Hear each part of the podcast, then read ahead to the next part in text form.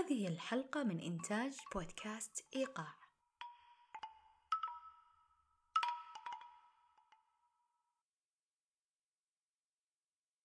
هل حقا الخيال هو المصطلح المعاكس للواقع؟ إذا كانت الإجابة بنعم ماذا عن الخيال الذي يتحقق فيصبح الخيال واقعا أو الواقع خياليا أليس بمبادئ العقل عدم اجتماع نقيضين؟ ما كنا نعتقد أنه خيال في الماضي أصبح واقعيا في الحاضر.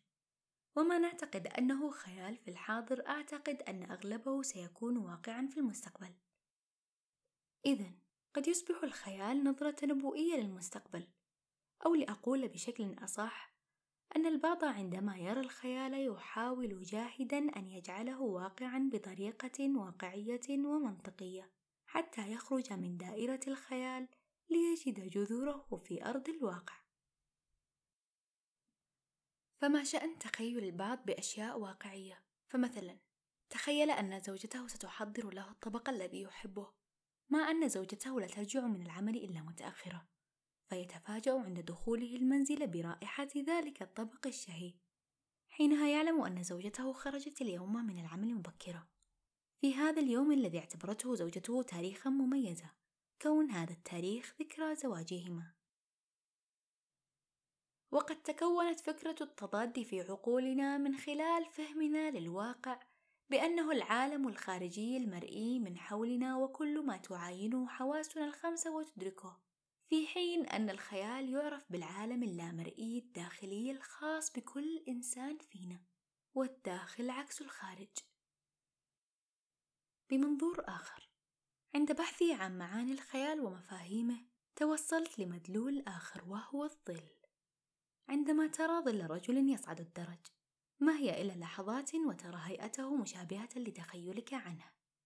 ولكن قد ترى ظل شبح مخيف حتى تخبرك والدتك بأن الكرسي مع ذلك المعطف قد رسم في مخيلتك صورة ذلك الشبح. فتطمئن والدك بعد سماعه صراخك بأنك شخص واسع الخيال.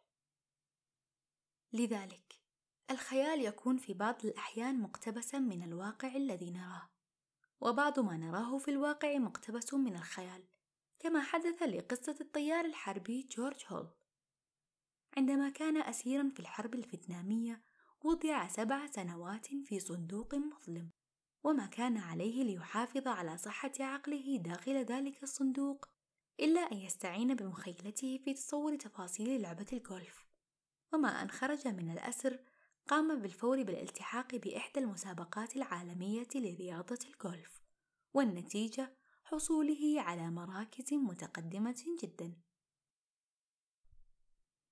جورج براندر شو في مقولة لها عن الخيال الخيال هو بداية الإبداع إنك تتخيل ما ترغب فيه وترغب فيما تتخيله وأخيرا تصنع ما ترغب فيه. باختصار. الكثير مما نراه من اختراعات أو اكتشافات كانت في السابق يقال عنها خيال. وما قد نراه الآن خيالا قد يكون في المستقبل واقعا. وكأن الخيال مرحلة من مراحل الوصول للواقع وكلاهما في النهاية جسران للوصول للحقيقة. إذا أعجبتكم الحلقة لا تنسوا الضغط على زر الاشتراك.